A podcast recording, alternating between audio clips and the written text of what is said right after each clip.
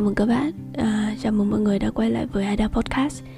Và hôm nay lại là cuối tuần rồi. Là Chúng ta lại ngồi đây để chia sẻ Về à, những điều mà mình đã học được Những điều mình chiêm nghiệm trong cái hành trình Phát triển bản thân cũng như là phát triển sự nghiệp. Chủ đề hôm nay à, tiêu đề Đó là về sự dấn thân. Có lẽ là bạn cũng đã đọc cái bài post của mình ở trên uh, Facebook rồi. Thì nội dung của podcast hôm nay cũng sẽ xoay quanh cái bài post đó mình đang đọc cuốn ờ, Becoming á thì trong cuốn Becoming thì có một cái đoạn này mình rất là nhớ đó là khi mà cô Michelle Obama cô nói về trải nghiệm làm việc học tập à, bên cạnh những người da trắng à, với vai trò là một người da màu á thì cô còn nói là khi nghe họ nói tôi nhận ra họ cũng không thông minh gì hơn chúng tôi. Họ chỉ được bơm thêm sự tự tin mạnh dạn nhờ tư tưởng cố hữu của kẻ mạnh thứ được duy trì đến ngày nay và vì họ chưa từng được dạy bất kỳ một điều khác. Thì ý ở đây đó là thực ra cái sự tự tin á nó là một cái mindset nó là một cái niềm tin vào những cái thói quen còn được luyện tập chứ nó không liên quan đến năng lực của bạn à, rất là nhiều. Có những cái đứa trẻ à, được sinh ra trong một cái môi trường được nuôi dưỡng sự tự tin này.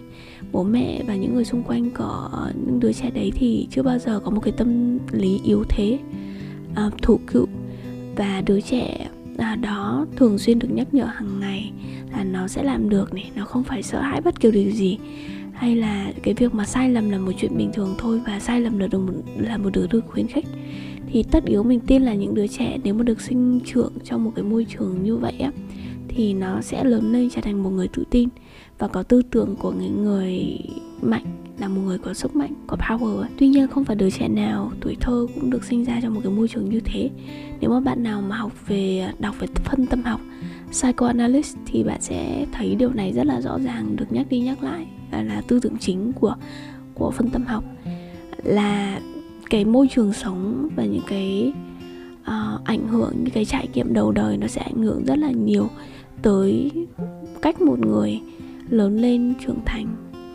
Thì mình tin là cũng có những cái đứa trẻ chắc là phần lớn những cái đứa trẻ sẽ là như mình à, sống trong cái môi trường mà những người xung quanh là luôn luôn có cái tư duy yếm thế.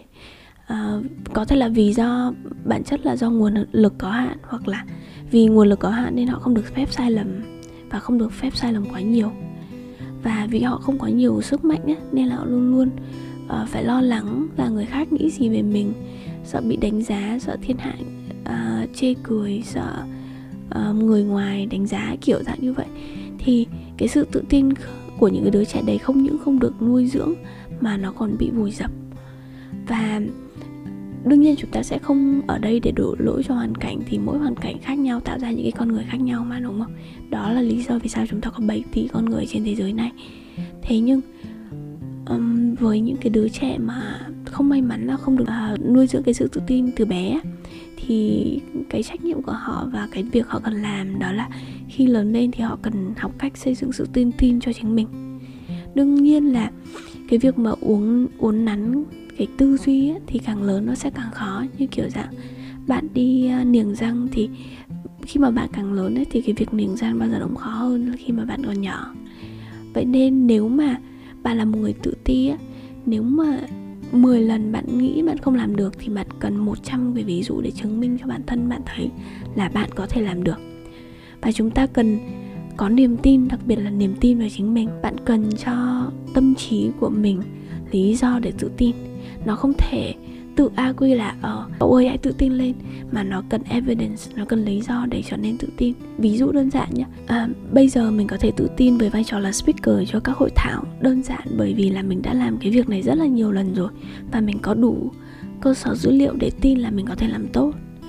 Và sẽ đương nhiên sẽ có những cái việc mà lần đầu tiên bạn thử sức. Và khi mà bạn nhận những cái việc đấy á, thì cái cảm giác là lo lắng hay muốn từ bỏ là cái cảm giác mà rất là dễ hiểu. À, à, đối với người vốn dĩ không có nhiều sự tự tin. Ví dụ như khi mà xếp ra một cái task mới là lần đầu bạn làm này nó nằm và nó không nằm trong cái công việc của bạn thì cái suy nghĩ đầu tiên của bạn là bạn sẽ muốn từ chối cái task đấy.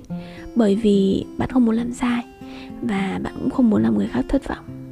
Thì cái sự thất vọng của người khác nó sẽ um, theo một cách tiêu cực nó sẽ làm đầy hơn cái nỗi tự tin ở trong lòng cái nỗi tự ti ở trong lòng bạn.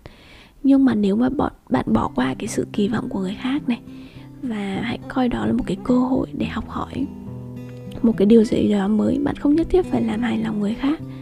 Uh, nhưng mà đây là một cái cơ hội bạn một cái có một cái trải nghiệm mới học được một cái gì đó mới.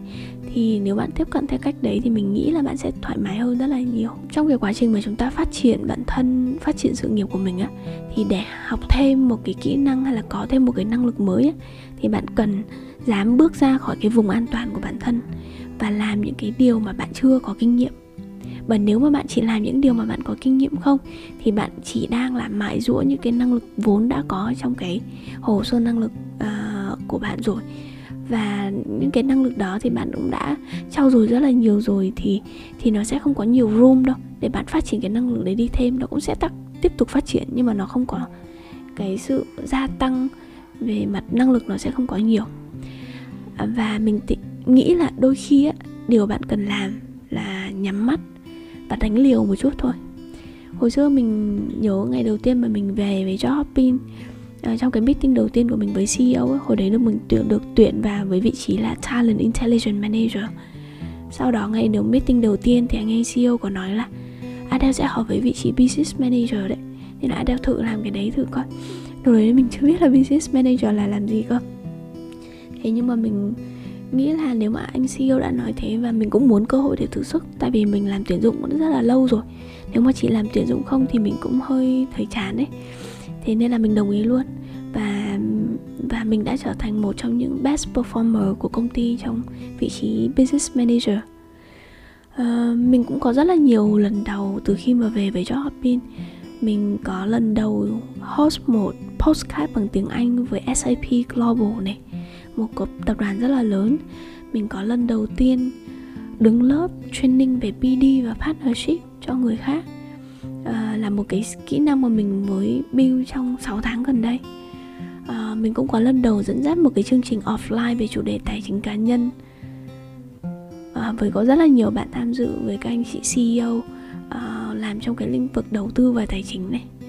Mình có những cái lần đầu lần đầu tiên thuyết trình về một cái partnership proposal đối với đối tác và và cái meeting hôm đấy có hơn 10 người đều là à, uh, C-level và và director level hết.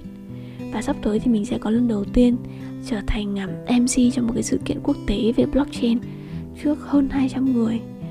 Uh, khách mời những anh chị mà cũng đã quen biết và những anh chị uh, expert ở trên thị trường nổi tiếng ở trên thị trường.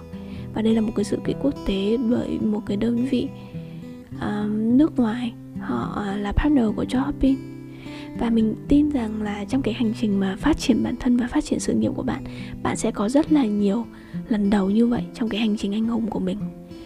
Thì với những bạn uh, mà giống mình là những người hướng nội và vốn dĩ đã đã không có nhiều um, sự tự tin đấy chúng ta luôn luôn có một cái đâu đó sâu thẳm là chúng ta vẫn có cái sự tự ti ở trong mình ạ thì mình nghĩ là điều mà bạn cần làm ạ chỉ là nhắm mắt hít một hơi thật sâu và liều mình dấn thân về phía trước. Bởi khi mà người khác đã trao cơ hội cho mình vốn dĩ họ đã có sự tư thị, tin tưởng của bạn rồi. Việc bạn cần làm là là chị tin chính mình thôi. Để kết lại một cái số podcast này mình nghĩ là đôi khi thì bạn cần liều một chút. Liều để dấn thân liều để thử những điều mới liều để uh, chấp nhận đón chào những cái cơ hội mới chỉ có liều thì bạn mới bước qua được cái vùng an toàn của mình và tiến tới những cái điều tốt đẹp hơn phát triển hơn trong sự nghiệp và và cuộc sống của mình. Cảm ơn mọi người đã lắng nghe podcast này. Thì um, sắp tới chắc là mình sẽ có nhiều cái số podcast mà mình thu lại từ những cái nội dung ở trên uh, uh, blog cá nhân của mình. Thì mọi người nếu mà chưa có thời gian thời gian để nghe podcast thì cũng có thể đọc lại bằng những cái bài post của mình trên Aderan blog nha. Cảm ơn mọi người rất là nhiều. Còn bây giờ thì mình à, hẹn gặp mọi người trong những số podcast lần sau.